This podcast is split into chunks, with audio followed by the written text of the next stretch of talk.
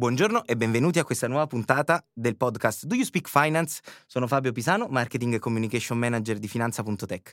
Oggi, per l'ultimo appuntamento per quest'anno con CRIF, è qui con me Elisabetta Pancaldi, Senior Director del gruppo CRIF. Ciao Elisabetta. Buongiorno Fabio, grazie per l'invito.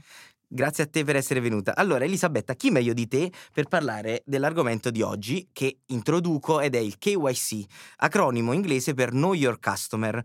È sicuramente un obbligo normativo eh, che ehm, sempre più però sta, si sta trasformando in una vera e propria opportunità strategica per le imprese.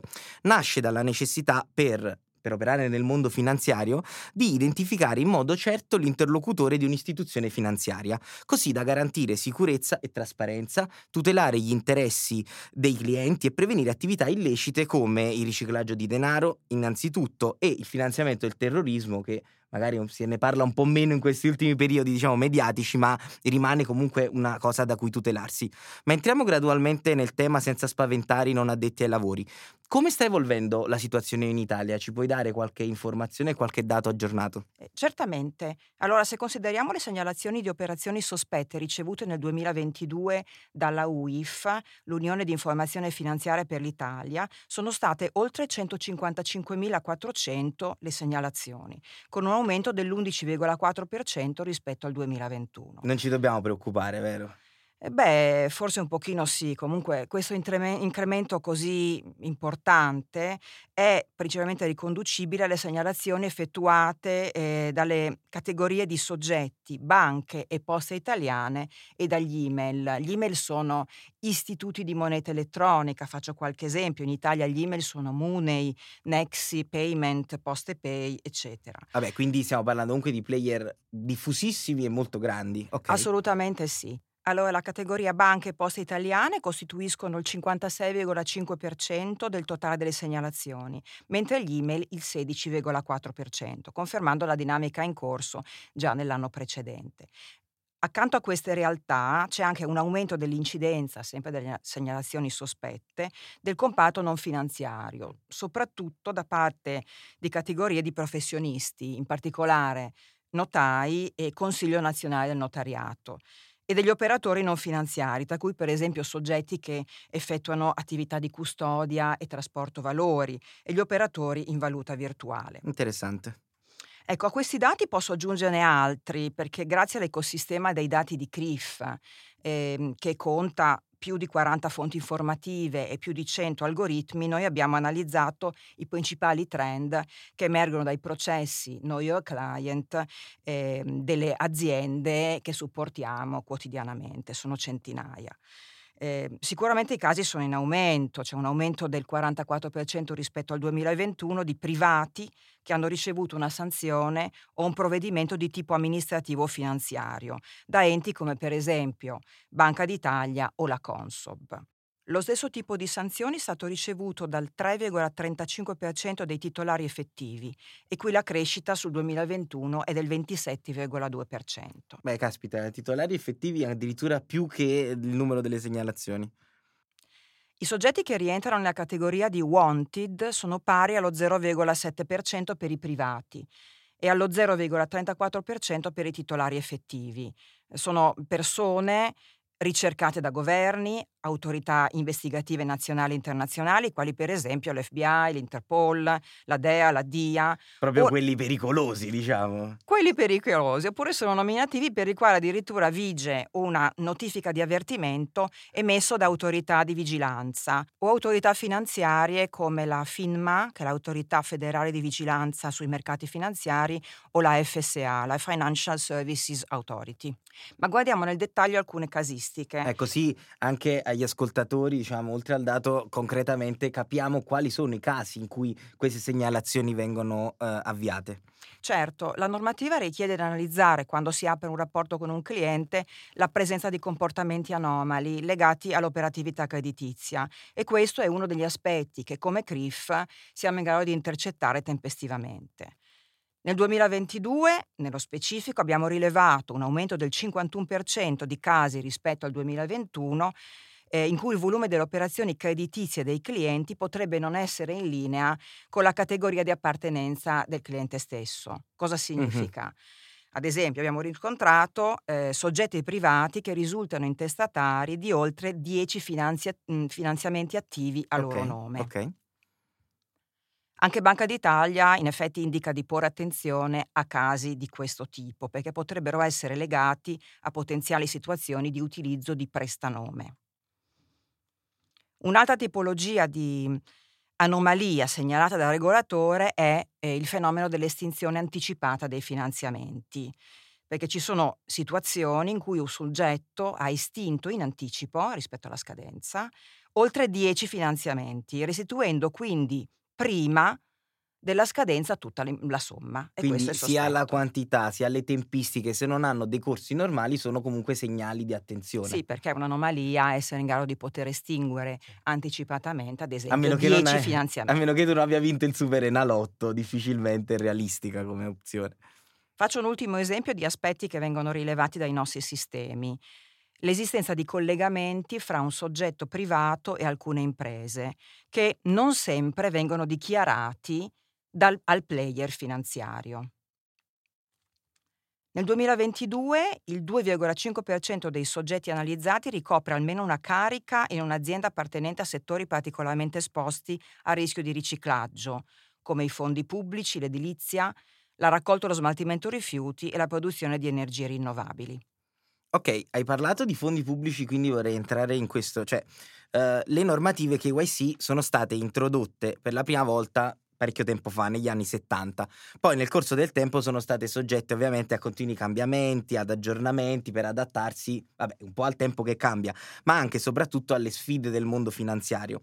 Ultimo è che nel 2021 la Commissione europea eh, ha pubblicato un pacchetto di proposte eh, antiriciclaggio, quindi AML, che sta per Anti-Money Laundering Package, che è stato approvato dal Parlamento europeo nel marzo 2023, proprio parliamo di pochissimo tempo fa, e che pian piano anche tutti gli operatori finanziari si stanno adeguando, poi ovviamente ci sono delle deadline.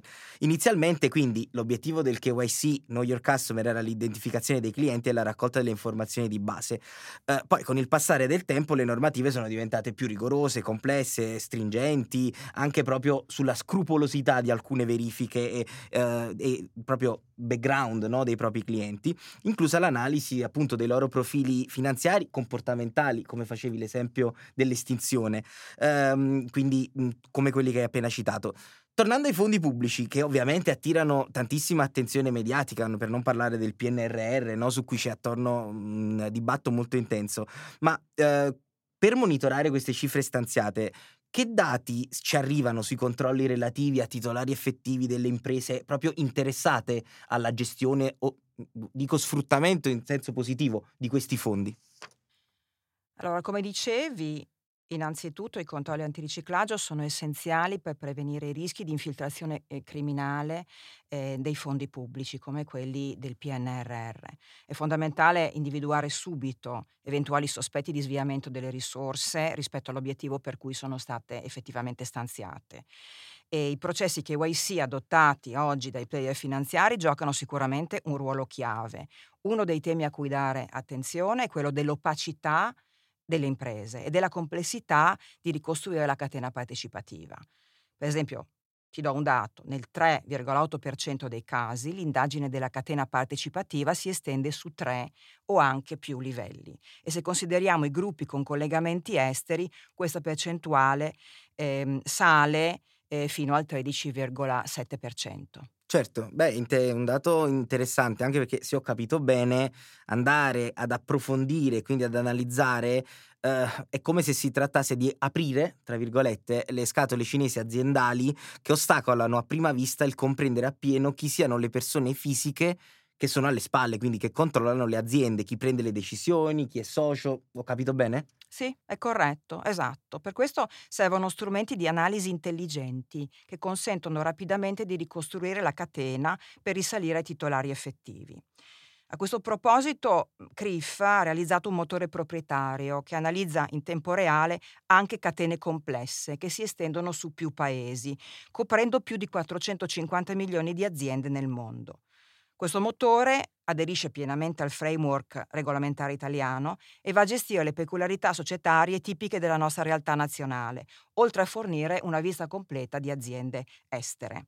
In questo momento, per esempio, la capacità di intercettare collegamenti con paesi come la Russia è molto importante alla certo. luce delle sanzioni UE.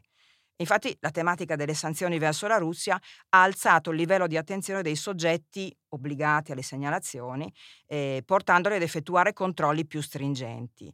È interessante sottolineare eh, come nel 2022 anche il numero di soggetti presenti nelle sanction list sia praticamente raddoppiato. Le sanction list sono liste di individui, paesi, gruppi o eh, società sottoposte a sanzioni che vengono poi disposte da governi o organismi per tutelare la stabilità internazionale. Ok, ok, quindi eh, aumenta un po' il numero, diciamo, delle, delle, cose da tenere sotto controllo e da attenzionare.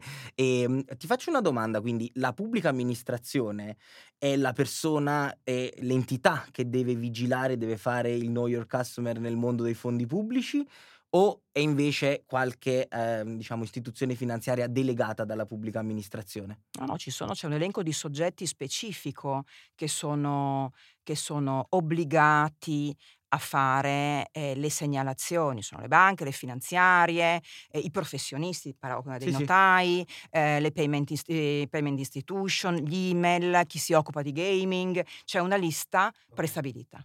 Ok, ok, grazie. Quindi lo abbiamo detto altre volte, le attività eh, KYC sono soggette ad una grande attenzione da parte del regolatore, marzo 2023, lo ricordiamo, l'ultimissima, eh, della vigilanza e delle autorità, appunto, eh, ne, con la domanda precedente l'abbiamo visto. La lotta alla criminalità finanziaria assorbe moltissimo denaro per aggiornare tecnologie e strumenti, perché si fanno anche più furbi poi chi vuole chiaramente evitare questi tipi di controlli. È una rincorsa, una sorta di guerra fredda, forse non così fredda, alla diciamo scoprire il modo per evitarle e a scoprire nuovi strumenti per invece decodificarle. Quali sono le ultime evoluzioni tecnologiche in questo settore? L'adeguata verifica ai fini dell'antiriciclaggio è sicuramente un processo molto complesso e oneroso gli istituti finanziari e le aziende devono fare investimenti elevati per affrontare la sempre crescente complessità regolamentare, oltre a possibili rischi sanzionatori e reputazionali. Comunque anche su un tema delicato come il KYC, l'automatizzazione dei processi rappresenta un fattore di successo per rilanciare la redditività, contenendo i costi operativi e il rischio reputazionale. Ed è possibile farlo nel pieno rispetto della compliance normativa. Noi come CRIF abbiamo realizzato una piattaforma digitale as a service, si chiama KYC More, che lavora su un ampissimo ecosistema di dati, grazie ad algoritmi intelligenti che verificano in tempo reale il profilo di rischio della persona fisica o giuridica, italiana e non italiana. Faccio un esempio concreto. La nostra piattaforma as a service fornisce un unico report con un esito di 300 controlli automatici poteri di firma, adeguata verifica, ricostruzione del titolare effettivo, evidenza di opacità dell'aspetto societario, analisi di legami societari, presenza in liste internazionali antiriciclaggio e molti altri. È chiaro che non tutto è automatizzato, eh, però c'è una componente umana imprescindibile che approfondisce i casi che non sono gestibili totalmente in automatico eh, dalla, dalla macchina e quindi abbiamo un team di operatori specializzati che mantengono elevati livelli di efficienza. Il, una domanda, quando una istituzione finanziaria si avvale di CRIF, riceve questo report, eh, diciamo, è sempre se, re, se, il report indicasse qualche diciamo, variabile che non va bene, è immediatamente diciamo, da segnalare o ci sono dei margini entro cui il report dà diciamo, dei risultati non ideali ma che non sono meritevoli di segnalazione? Insomma, qual è il confine? Eh, è diciamo data dalla sensibilità del singolo? No, no, non c'è sensibilità, ci sono regole precise. Nel momento in cui eh, dati, algoritmi non arrivano a un risultato certo, possiamo mettere in campo un supporto di un operatore nostro che incrocia ulteriormente i dati e dà un esito. Ok, quindi ad esito negativo deve partire la segnalazione. Esattamente. Quando c'è qualche dubbio non ci si, diciamo, ferma all'analisi automatizzata, ma si approfondisce con un'investigazione, dico investigazione in modo inappropriato perché sappiamo essere un'altra cosa, però per far capire in modo un po' più divulgativo, investigazione ulteriore fatta da un essere umano. Sì, da Anna, tecnico. tieni presente che questi controlli inizialmente venivano fatti tutti in maniera manuale Mhm. mm? E questi sono efficientamenti di processi eh, Ok. di fatto, però il contributo human in diversi casi, anche molto complessi, ricostruzioni di situazioni complesse, eh, è necessario. Perfetto, perfetto. Eh, vuoi aggiungere qualcosa? Altrimenti io farei un mega recap di tutto quello che ci siamo detti, in modo tale da lasciare, come faccio di solito, gli ultimi minuti proprio per la sintesi e per, per chi ha sai, si annoia a sentire tutto il podcast, va alla fine e facciamo una sintesi. Ma voglio soltanto, diciamo, aggiungere una cosa ehm, che, è, che è un dato. Tra i benefici ottenuti con un onboarding digitale e automatico del cliente, eh, c'è una percentuale molto interessante che è la riduzione delle attività manuali, quelle che citavo prima, no? Sì. Perché l'analisi veniva fatta una volta a mano. Quindi eh, gli addetti alla compliance risparmiano tempo fino all'85%. Beh, che questo vuol dire che hanno più tempo per fare altre cose, quindi anche da un punto è un investimento che in qualche modo si autoripaga. Quindi, eh, diciamo a tutti gli ascoltatori, giusto per farci un breve- una breve sintesi, abbiamo affrontato il Know Your Customer, KYC, che è un argomento normativo, quindi obbligatorio per tutte le istituzioni finanziarie, proprio per assicurarsi che eh, diciamo, le transazioni o comunque tutte le attività finanziarie vengano fatte in modo trasparente con persone e con persone fisiche e giuridiche, diciamo soggetti fisici e giuridici, non opaci, non nei limiti del possibile collegati con istituzioni, diciamo, a sfondo criminale e ovviamente, ce lo auguriamo assolutamente di no, con istituzioni terroristiche. Eh, sono fatte sia per diciamo, tutto ciò che è nel mondo del privato, sia e soprattutto con una crescente attenzione su tutto ciò che è il fondo pubblico. Eh, lo, faccia- lo si fa sempre più in modo digitale e automatizzato, anche grazie, grazie alle soluzioni di CRIF ehm, e tutti i player anche di diversa natura nel mondo finanziario, quindi non solo le banche, ma come abbiamo visto si è estesa tantissimo la platea che è obbligata ad utilizzare queste logiche di know your customer. Questo però non deve essere visto solo come un'imposizione negativa, a parte che ne beneficiamo tutti come società perché se eh, i criminali non possono fare attività eh, finanziarie ne beneficiamo tutti, ma in generale anche proprio all'interno delle aziende abbiamo visto come l'automat- l'automatizzazione di processo eh, libera tempo ai responsabili della compliance per fare altro e quindi tutelarci sotto altri aspetti. Ora ringrazio Elisabetta e ringrazio Criff per averci dato come ospite Elisabetta per questa piacevole chiacchierata. Io vi ricordo di seguire Criff ovviamente sui loro social, ma anche finanza.tech, di seguire queste podcast e i prossimi ehm, podcast che si terranno nel corso dell'anno sempre su Spotify, ma anche su tutti gli altri canali principali di ascolto di podcast e di seguire finanza.tech sui social e di leggere il nostro blog. Elisabetta, spero che tu abbia passato una piacevoli 20 minuti Assolutamente sì, grazie per l'ospitalità. E, e spero di riaverti presto qui con me per fare magari una chiacchierata su qualche altro argomento. Grazie. Ciao, alla prossima, grazie. Ciao.